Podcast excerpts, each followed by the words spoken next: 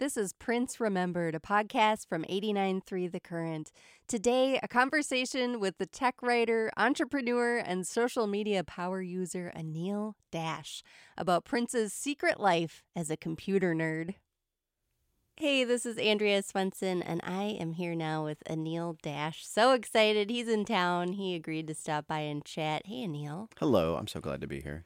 So I am trying to think of the right way to introduce you because I know you through Twitter. We've Mhm. developed a Twitter friendship, and you are a huge Prince fan. That is not what you do for a living, but no, you've, not yet. I wish it were, but uh, but you've developed this real uh, love of Prince that is so palpable. Mm. And I think of you almost like a, a historian of Prince's kind of relationship to technology and to his fans. How would you describe your relationship to Prince and his music? you know, I mean, well, everybody has that story. If you're my age, of being whatever it was, a, a kid, and seeing you know these songs come out and, and change your life. I mean, I definitely remember hearing um, the muffled sounds of controversy through the door to my sister's room when I was a kid, and sort of, oh, that's forbidden. I wonder why.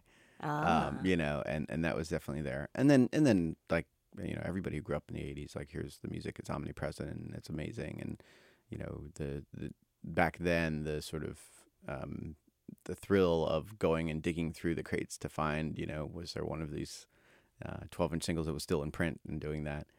Um, and then the interesting thing for me, right, sort of at the age that I am, is uh, I you know came out um, of high school and was really into technology. I was uh, you know, making like little now what we would call apps, and and right, you know, the web came out right as I um, um, got out of high school and into college, and was like, I didn't, I actually ended up dropping out of college because I just love the internet so much. And the first thing I found was the sort of Prince community online because he had done, well, he'd changed his name and he'd done the interactive CD-ROM, right. and a lot of fans i think were like i got to go upgrade my computer to be able to run this thing because like it was not a you know it wasn't like a you know download this off the app store and you're off and running it was like this is a process and literally i remember um, there was a um, a news group which was the sort of discussion forums on, on the internet before the world wide web even was existing and and people being like i have to install a sound card in my computer so that i can play for instance interactive cd-rom and and what the hell do we call the guy now? And you know, it was a great, and so the, this sort of community is forming together, and really forged in this crucible of understanding technology. Um, a lot of people don't know that you know around this time. So the um, I think the same month that he changed his name in June of '93, uh, the Prince News Group was formed, Huh. and these discussions were going on. There were um, uh, internet services for like chat and things back then. Prodigy was one of them. It was one of the first places there was like a weekly Prince fan chat.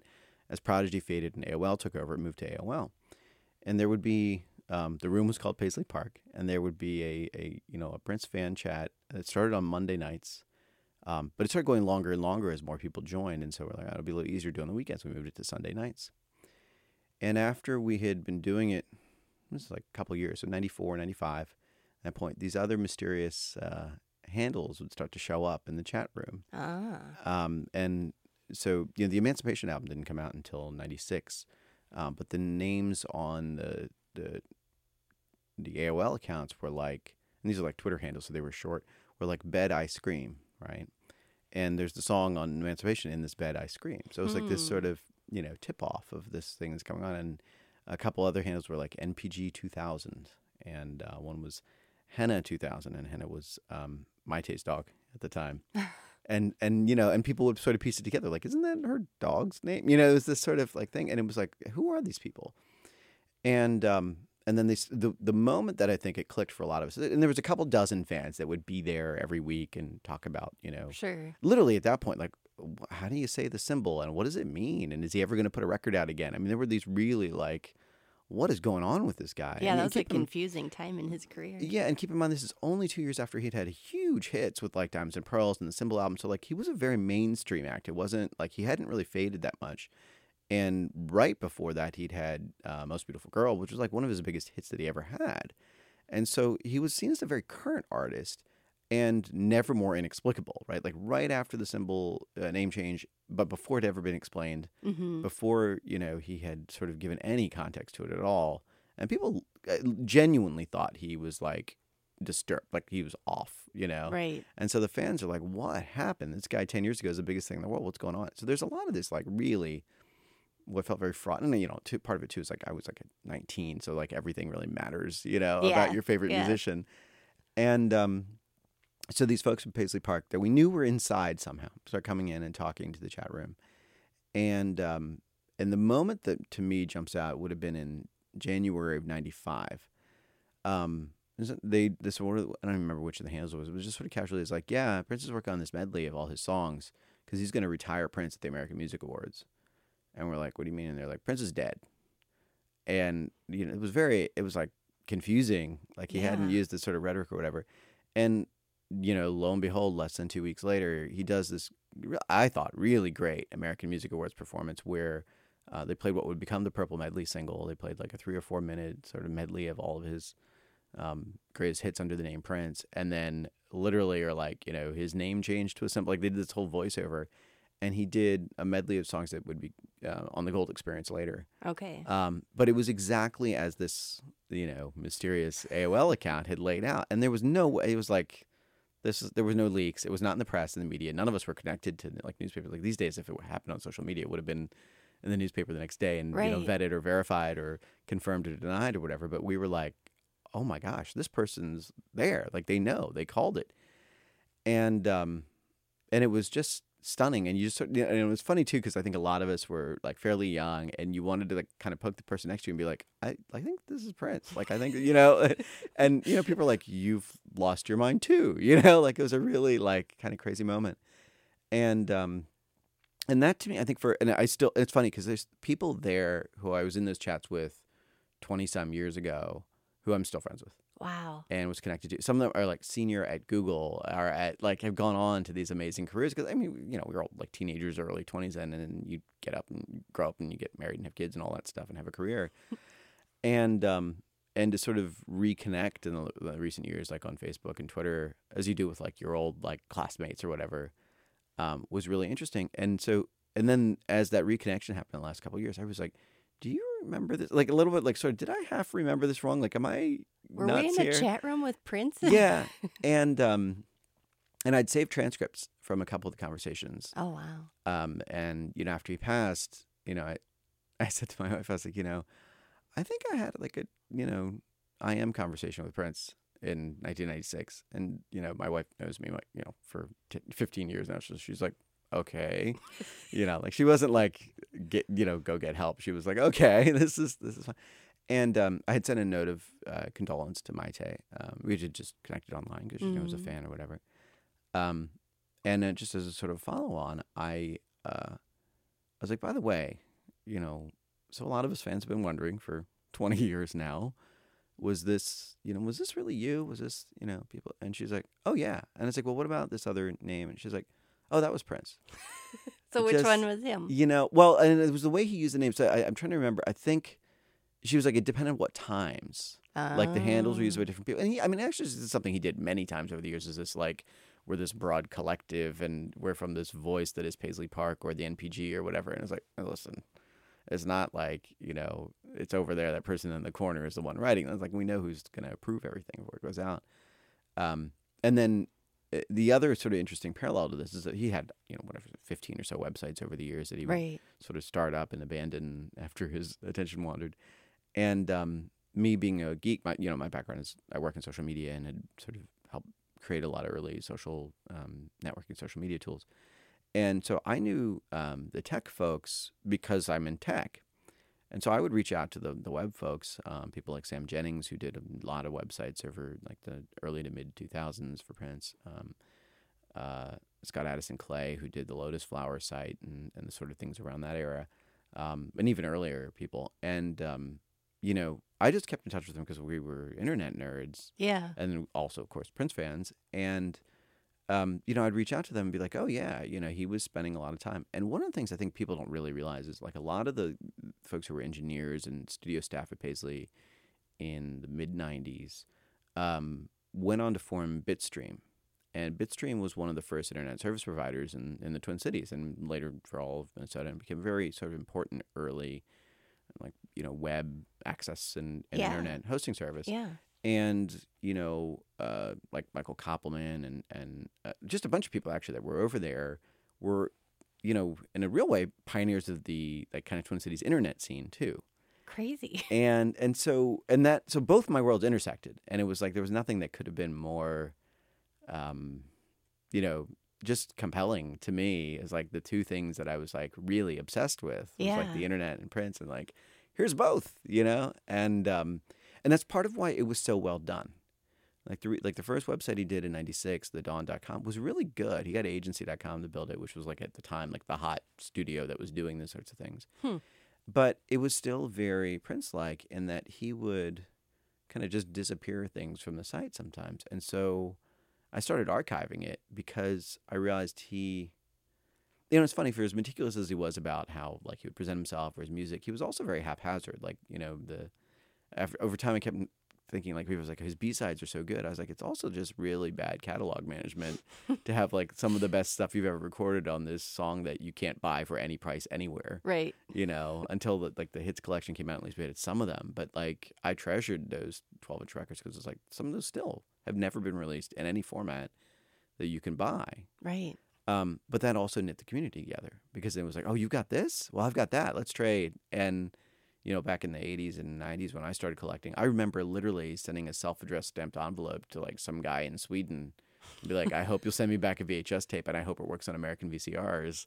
And like you know, three months later, lo and behold, something would show up. I actually found in doing the research recently for some of the pieces I've been writing this note from guys like, oh, I have these tapes, these promo tapes that were only distributed at one VH1 event with some remixes of, of you know a song, and um and it had the guy's like AOL handle, and then you know so we all knew each other from these like you know not real names, these pseudonyms, and then it had his real name for the postal address for him to send it, um and it's Stephen Hill who's now at BET and is the guy Ah. putting together the the BET Prince tribute that Okay. they're doing, you know Wow. because he stayed a fan. He got to interview Prince back around musicology or something. And like he was in the community then. And like I was like, I know that guy's, you know, AOL handle from 20 years ago. So people like stayed with it and Yeah. stayed engaged with it. And I, I just, um, I always found that extraordinary. And so I started archiving it because I knew he was, I think he saw it as sort of like, you know, the, back in the day in the record stores, they would have the flats, those cardboard rectangles like the size of an album cover they would use Right. to promote it and they put them up all over the record store. And then at the end, you know, you worked at a record store and be like, okay, I'm going to go recycle these or throw them away. Like, who cares? right. And I think he saw the websites a little bit like that. It's like, it's going to promote this album and then it's going to go away. Hmm. And as fans, it was like, no, this is like the stuff you're writing is incredible. And on that very first website, the dawn.com, one of the first things he posted, it, clearly the site had been tied to um, all the things going on in 1996. He got married in February. Um, the last kind of you know significantly promoted Warner's albums like Chaos and Disorder came out, and then Emancipation came out in October in the fall, and was supposed to be obviously tied to you know the birth of his child and his you know freedom, all these things. And he started setting all that up um, in advance of the wedding. The Dawn.com was initially promoted as like you know it was going to give the details of his wedding Oh, that's to right. Mayte. Yeah. That was like the teaser graphic. So we're like, wow. I mean, because just the idea of Prince being married, period, was like, that guy? Really? you know, it was like stunning. It was un- unfathomable. I mean, we all loved Mayte, but it was like, really? You Yeah. know? And, um, and they had this, the, one of the very first things they did was like, they, well, actually, they had their honeymoon in, in Hawaii and they did, of course, concerts there because why wouldn't you do giant concerts in Honolulu on your honeymoon? And like they started promoting that and they put up the program for the wedding. And it was like, you know, this kind of beautiful romanticized story of, of Prince of well, you know, the artist formerly known as Prince and Mayte meeting each other and what their uh, relationship was about. And, and it was a really, it was very sweet. And it was also like stunningly personal. It was like this view into his life. Hmm. And then being a geek, we're like, well, what else is on this site? So we started poking around. And in those days, if you would just sort of type in the address of a website and leave the web page off, it would just show you like here's the other files that are on this part Right. of this web server. And we just started finding stuff. I mean, there was tons of stuff. Um, and uh, one of them was this letter called a letter from the artist, and it was uh, it was stunning. It was in plain English, not even like he wasn't using like a picture of an eye for the word eye hmm like he spelled out the word for like for the first time since like you know before controversy like it was incredible and he wrote he reproduced the um, press release he'd put out in like late '95 about wanting to sever his contract with Warner Brothers, which had gotten some pickup then. And we, you know, in those days we were still reading like a print magazine to get that news. Yeah. And then he wrote a first person letter from Prince about why he changed his name, what his issue was with the record industry. He said, and you know, it was so rare for him to make a public statement not in music that was vulnerable. Right. And he's like, you know, I was a young kid of 17 when I agreed to this recording contract and I made mistakes. Mm. And uh, still, it almost takes my breath away because you never heard something like that from him publicly. And it's like he could be extremely vulnerable in music, but that was almost a different character. Do you think he wanted that to be found? I mean, he's so in control. You know, and it's funny. So what happened was we found it, and um, that was actually what I had the one and only sort of AOL chat conversation I had with him about. Was I said, you know, we found the letter, and I was like, I just, I beg you to put. I literally, I said, I beg you to put it out. It's, Oh. it's, you know, the world needs to hear this, and and I mean, I still feel that way, and uh, you know, and he just said in time, you know, like a very like you know. He, he kept he kept up the mystique even in chat, you know. And I talked to a lot of other people who had much more substantive conversations with him, and they're like, you know, Prince is Prince, and uh, um, and and then a couple weeks later, they put out like this edited version of it that was like from the NPG, the Dawn staff, you know, and it was like we feel, and I was like, who's we? Ain't ain't nobody else over there's got like a contract with Warner Brothers. Like, what are you talking about? You know, and and so and it was sort of you know uh, kind of you know emotionally gutted. Like they'd sort of removed the like the really compelling parts, but I'd saved the old version and. Um, actually, a guy that I recently reconnected with had had this fan site, and I was like, "Let me send you this copy," and he would just sort of put it up on his site, and um, and similar things like archiving those that um, the wedding program, the images from that. Yeah. Um, there were other things I wish I'd saved. Uh, you know, at the time we didn't think he was going to take the website down, Right. so we just saved stuff that we thought was like particularly interesting. There was a, um, I remember a uh, top ten albums, like the must listen albums, um, and it was, and I was like, it's just like of 1996. It was like just of all time. So he had like, you know, um, he had a Graham Central Station album. He had Bjork's Post, which had Really? I'd never heard him before or since mention Bjork, Fascinating. and and I loved her, and I just was like, oh my gosh, does this mean you know he's gonna like play a song of hers or something? I never heard it again. I didn't know if it was like maybe that was like Mayte's pick or you know, and the, and he of course you know again being Prince like listed the as yet unreleased Emancipation as one of the top albums of the year, you know, and it was like, sure, okay, um, and and all that kind of stuff was like, I mean, he was basically blogging, like as we Yeah. sort of recognize it today, like he was like sharing these little things he found and links to what he found was interesting. Um, there was another piece, this one I did save, which was um, so they had each of the albums up and they would have like the liner notes and the credits, sometimes more complete than the credits that were on the actual albums, which was interesting. And then um, they had the hits, the B sides, you know, the, the box set.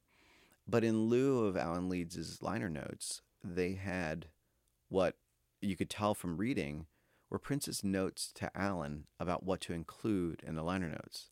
I think you just posted this I on your did. website, I right? did. Yeah. I put it up on Medium because I was just like, I think people need to see this. Like this was his own words, and and and Alan actually confirmed. He's like, yeah, this is the notes that I was sending. He's like, I never knew it was on the internet, Wow. but like this is what he said. And and to to again see in first person, Prince telling us what he wanted us to know about the biggest songs he ever had, the biggest hits he ever had. Um, uh, Jill Jones actually comes up multiple times in the notes, and he talks about you know she was fearless and a cliff diver vocally, and she would just do whatever, and that was why she was so great on 1999 on these other songs.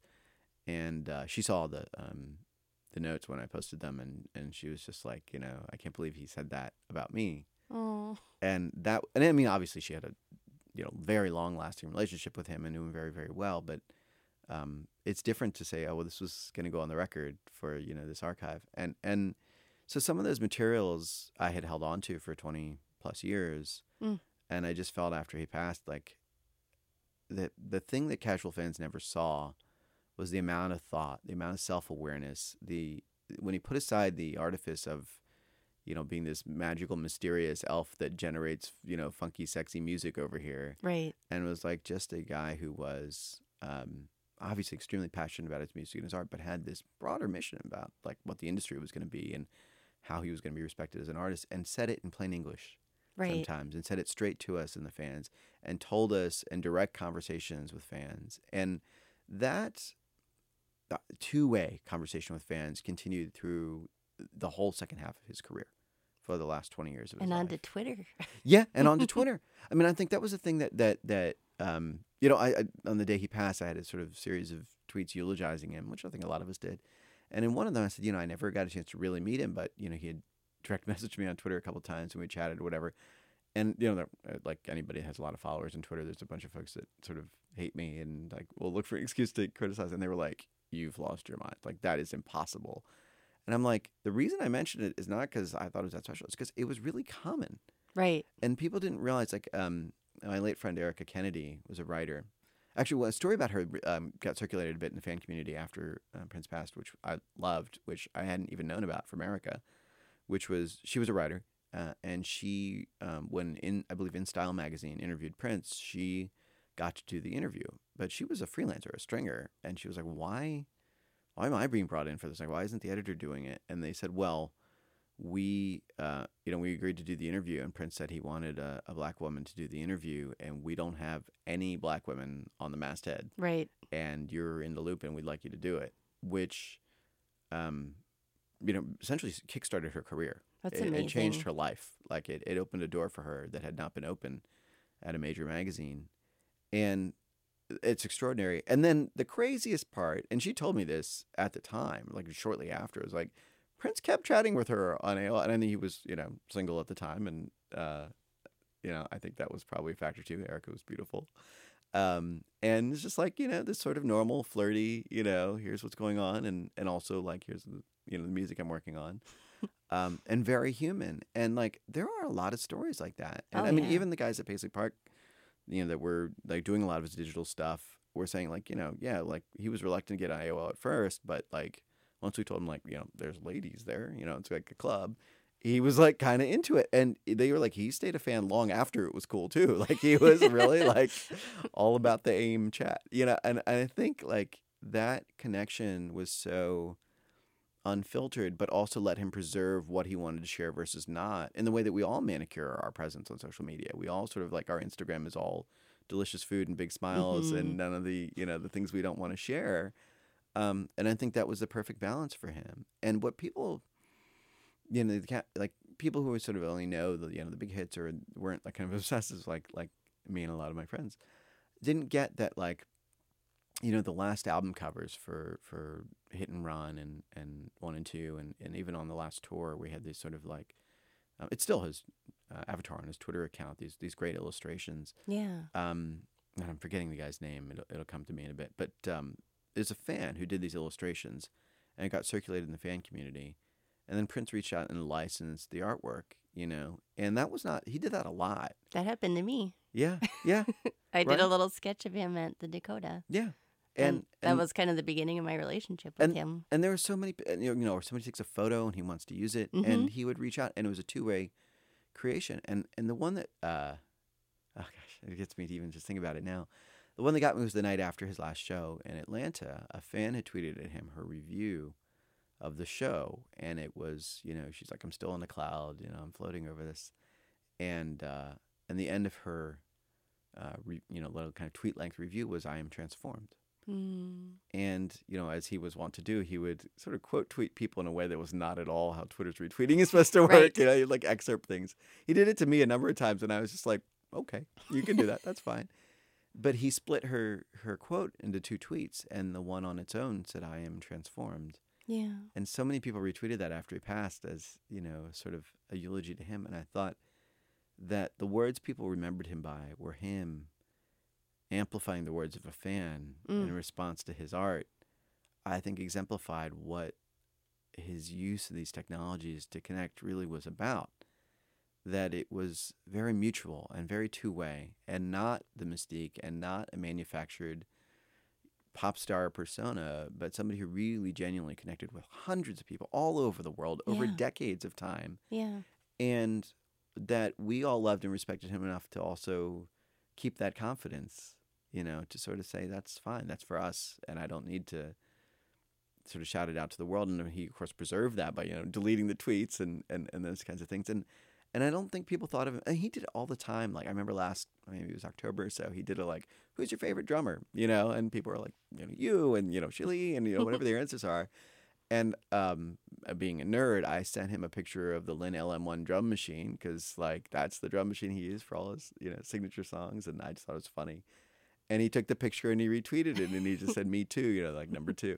And I was just like that, just like it made my day. Like it still makes me so happy to think about it. And I mean, I I hope we're able. You know, he would delete the tweets always right after he put them up, Right. And and I'm I being a geek and knowing folks at Twitter, I'm hoping we can get a collection of some of them. I started archiving them the end of last year, but it was really only the last maybe four months of his life. Mm. But um, there was so much there and so human aside uh, that you know, obviously, you know, folks will document and record all of the music. I, you know, I hope the estate is resolved in a way that that lets all of the you know the vault be released in a in a thoughtful and respectful way. And I don't doubt that it will happen because everybody in the world wants to hear those dozens of albums that are you know Oh, still yeah. in there, and um and so like the the things we think of as the creative work will be there, but that more human side of just how personal he was, like you know, no disrespect to Madonna or Michael Jackson, I love them,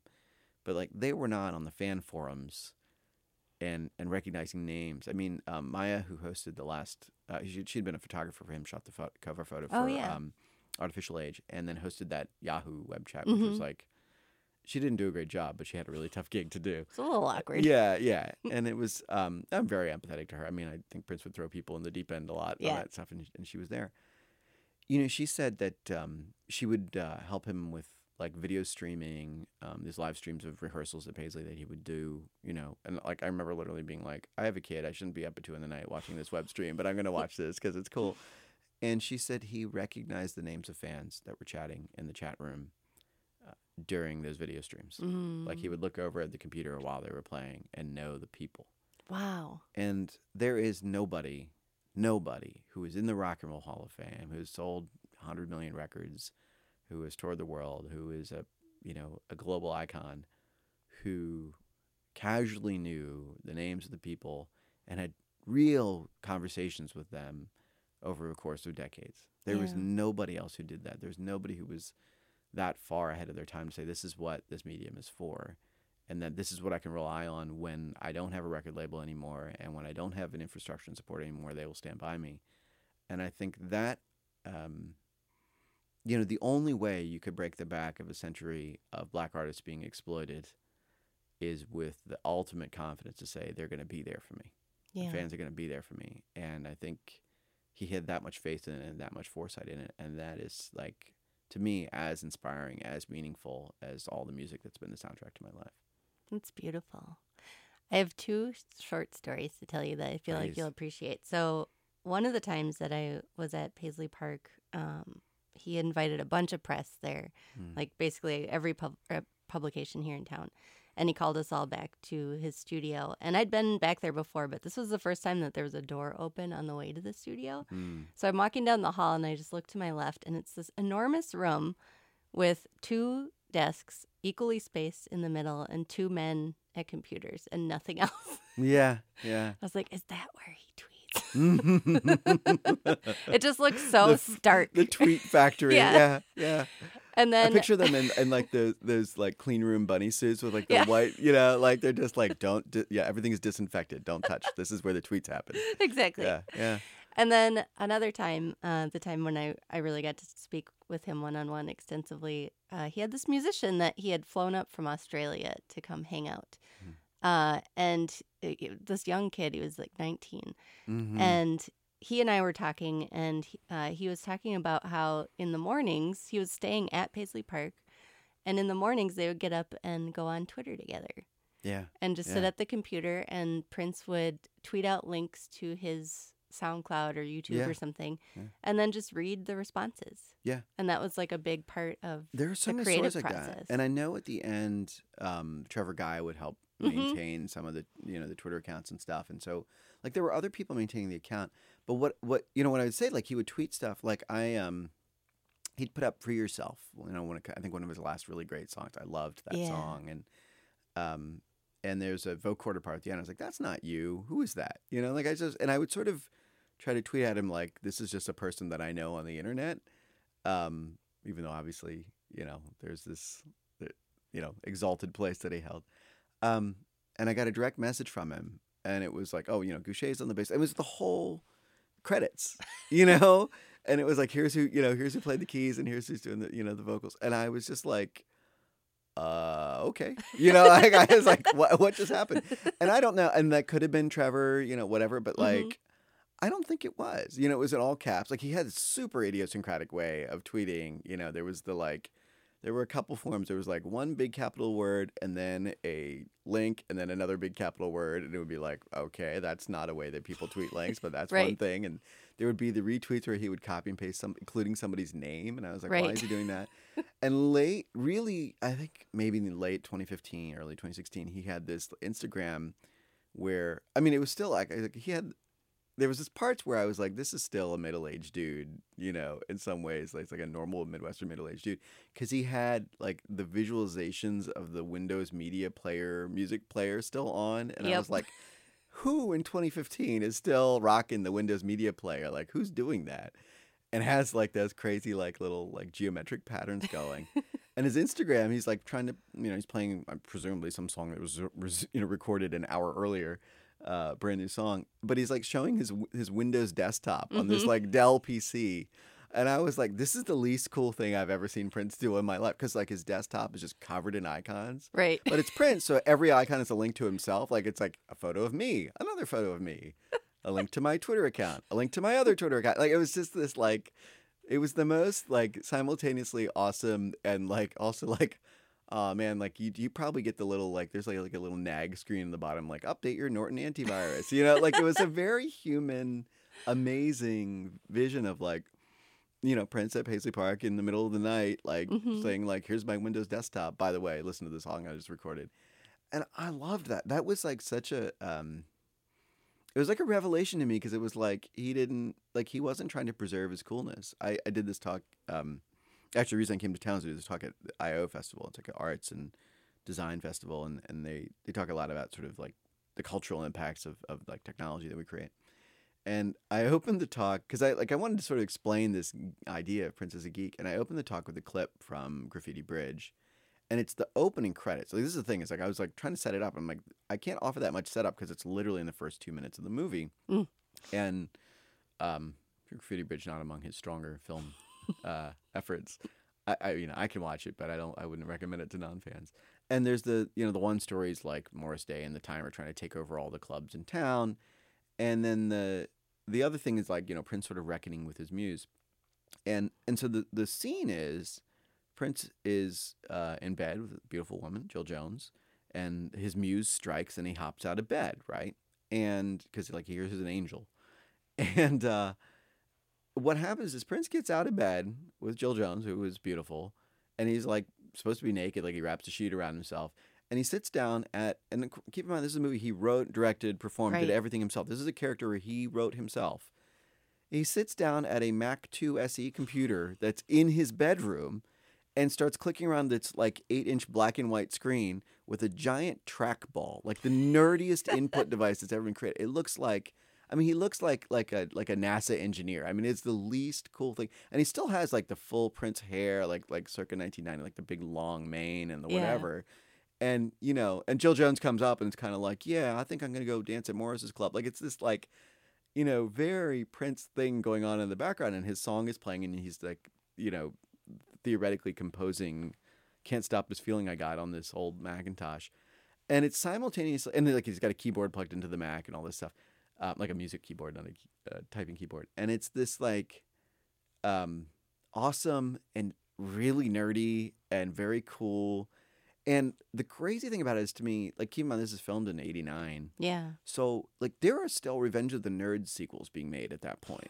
Do you know I mean like computers were not cool? Right. Bill Gates was not cool. There was not, you know, like Steve Jobs was not back at Apple. This was not a moment when you were like just me hanging out on my Mac, clicking around on my trackball. Like that was not a thing. And it's the front of the movie. like there's a naked woman in bed and he hops out to get on the computer.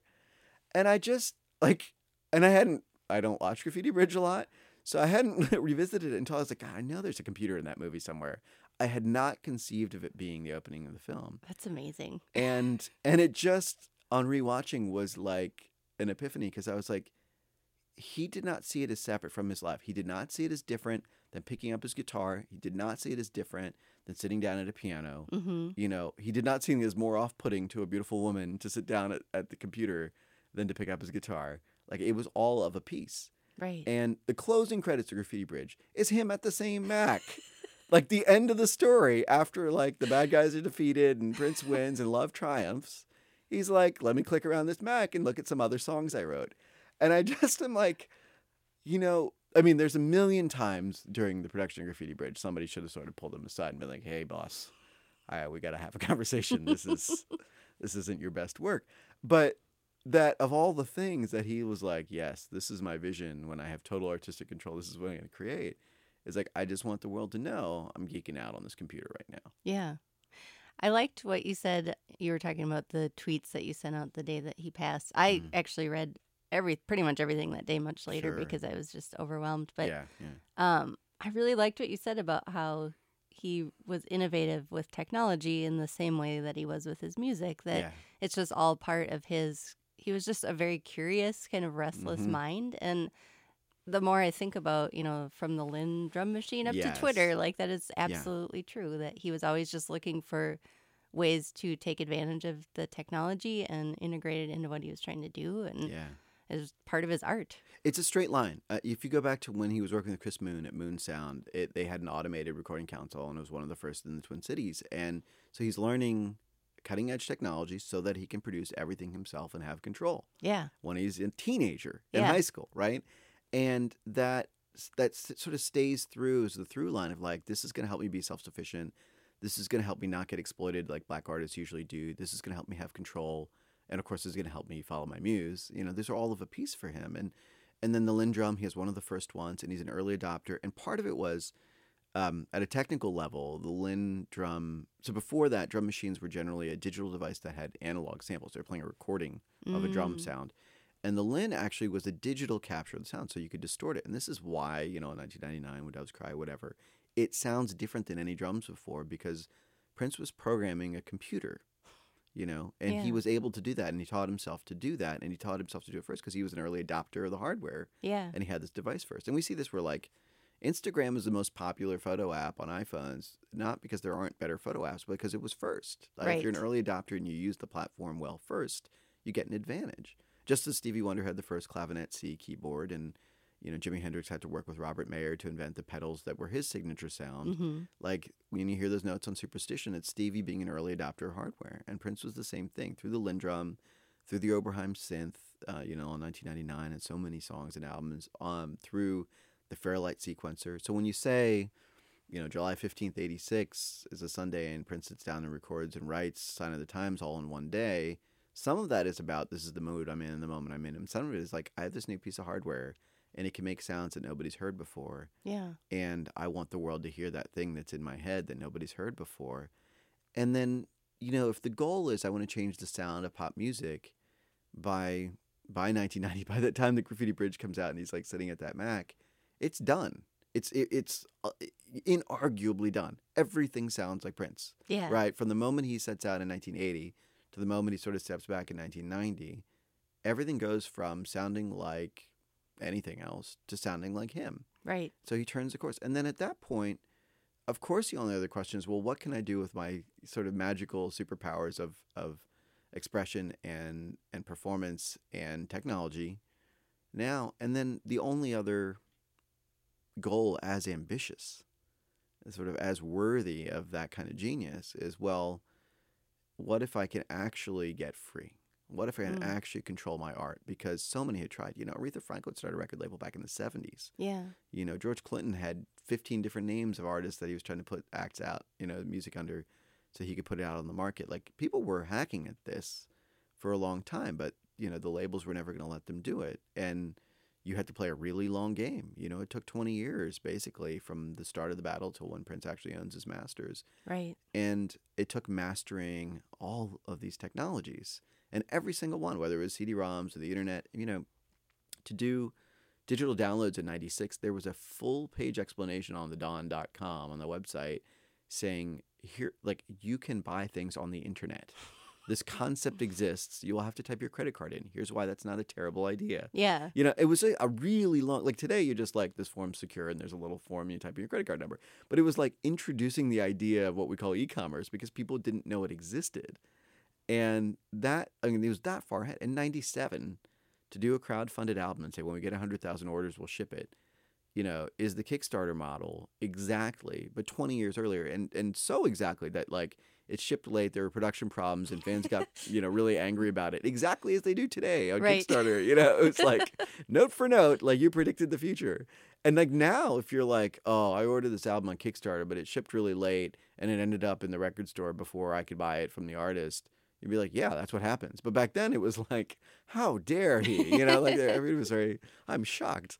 Um, and it was great. And you know, he actually he would send he, he sent out thank yous, like apology. Those were also not really well managed, but like he included the Truth album with it because it shipped late. And then some fans, if their orders were screwed up, he sent them the Lore, that sort of forty five minute long song that he had done on CD as a thank you. So like these like kind of makeup gifts. Hmm. And it's because as his you know web folks told me later, like he saw the responses. He read Prince.org, the fan site. Um, later on, when um, uh, Questlove and, and a lot of the, the Roots crew launched Okayplayer, Prince was on there all the time, Yeah. you know, and um, you know he was lurking. I don't think he was posting, but like he was, he knew what people were saying and he responded to it. And you know there were so many bits of proof. One of which was the the song "My Computer" on Emancipation, where you know it open. He does it with Kate Bush. It's a great song. It opens with the "Welcome, you've got mail." It's got the AOL sound at the beginning, and uh, and the hook right at the top of the song is "It was Sunday night." Instead of doing what I usually do, I scanned my computer looking for a site, somebody to talk to, funny and bright. And he said straight up, on Sunday nights I go into a chat on AOL. You know, it wasn't it wasn't subtle, and we were just like that. That's us. He's talking about us. I think he means us. And you know, you didn't even want to believe it because it was like it was so crazy. Yeah. And fans like maybe it's some other Sunday. You know, like maybe some other AOL. Like it was like, and you know, and the song ends like goodbye, the AOL sign off, and it was uh, it was stunning. And there were so many examples. He had a um, inst- mostly instrumental collection uh, during the NPG Music Club era called C Note. And it was um, songs from different cities he'd been to, so was, um, Copenhagen, Nagoya. Uh, I'm not going to get them all off that. uh, Osaka, Tokyo, and then the last song was Empty Room. So C Note, C N O T E. Oh. Um, but what had been the biggest conversation amongst fans at the time, the music club, was the music club cost hundred dollars a year, and they're like, "I'm not getting anything for my hundred dollars." So I said, "Here's an album, and it's called C Note." And it was, you know, this sort of like poke in the eye, like, "Here, take that." And you know, he did it a number of times. He had a song called, I- I think it was called Funk, but it was spelled P F U N K. mm-hmm. Um, but the PFU was capitalized because just a few weeks earlier he'd started suing fan sites that were distributing bootlegs and things, and the fans pushed back and made a site called Prince Fans United (PFU). Ah. So he wrote a song called PFUNK P Funk, Wow. and he put it out. So there was a dialogue for decades between fans where he was like, "No, this is why I'm doing it." Now, granted, he never sat down and said, "Look, black artists get exploited. That's why I don't trust putting my music up on YouTube because they don't want to, you know, have fair terms for me." So, like a lot of, I think, shy of that, a lot of fans would be like, "Oh, and everybody else is doing it. You should do it." You yeah. know. Um, but the dialogue was there, and it was irrefutable. I mean, there were so many times we tried to say, "There's no way a guy of this stature is so reclusive, it actually sees what we're saying and is responding to it." But after the tenth time that it happens, you're just like, "He's right there, and Yeah. we're not crazy. He's watching us." The thing that jumped out to me, um, uh, there's a woman, Connie, Be- Connie Bete, who was in um, uh, in the AOL chats back in the day. Was a huge fan when he had the one of the first celebrations. She was here. Um, I couldn't make it. I was broke. I couldn't fly out to Minneapolis. I Oh. wanted to make it, and um, he did Manic Monday, and he called her on stage to do it with her as a duet, just as a fan. She got to sing Mm. um, Manic Monday with him, which I can't even fathom. You know how that felt, and was so happy for her. And um, and so we stayed in touch, and I'd follow her on Twitter. And after he passed, she was reading a book actually by a friend of mine, by Cory Doctorow, and she tweeted, "I just," and she was not being self conscious about it, but it just stuck with me so much. She just said, "Oh, I miss Prince so much. I wanted to tell him about this book. I wanted to tell him to read this book." And it was amazing because I was like, "Gosh, me too. I totally get it." And I, I sent the tweet to my friend because he'd written the book. I was like, uh, "Cory, you should see this. You know, fan of yours really liked the book." And I realized he's going to think that sounds insane. Right. You know what I mean? He's going to think like, "What do you mean? I wish I could have recommended this book to friends." But we totally could take that for granted. For Right. for those few dozen, few hundred of us that were around in that community forever, that we knew he knew, that we interacted with him over decades online, it was not at all out of character for him to say to somebody who he'd had on stage, who'd been to Paisley multiple times, to be like, "You should check out this book," and expect that he might look at it. Yeah. You know, Yeah. um, and that, you know, if anything, I wish that could be clear to people about that was as much a part of his creativity and what he nurtured and wanted to build as, you know, in the later years- as the music was. I mean, he spent as much time on it and as much effort on it and, and learned about it in a way that um, there are people I know in the tech industry who don't get it that well. Wow. That's beautiful. Anil, thank you so much Thank for you. talking to me. This has been so fascinating. I could just listen to you talk about Prince for hours. And same goes for you. I appreciate the chance to get to do it. I mean, these stories obviously mean a lot to me, but I, I think there's so much incredible legacy that you're preserving that um, is so much broader than just, you know, oh, that was a song I played at my wedding, which that happens too, and it Yeah. matters. But that um, what this man and all the people he worked with meant to culture and to changing, you know, business practices, to changing the norms around how we see art and artists, um, I think it can't be overstated. Yeah. I think we share an interest in bringing out the humanity of Prince too. Mm, so I really absolutely. appreciate that. Thank you. Thank you.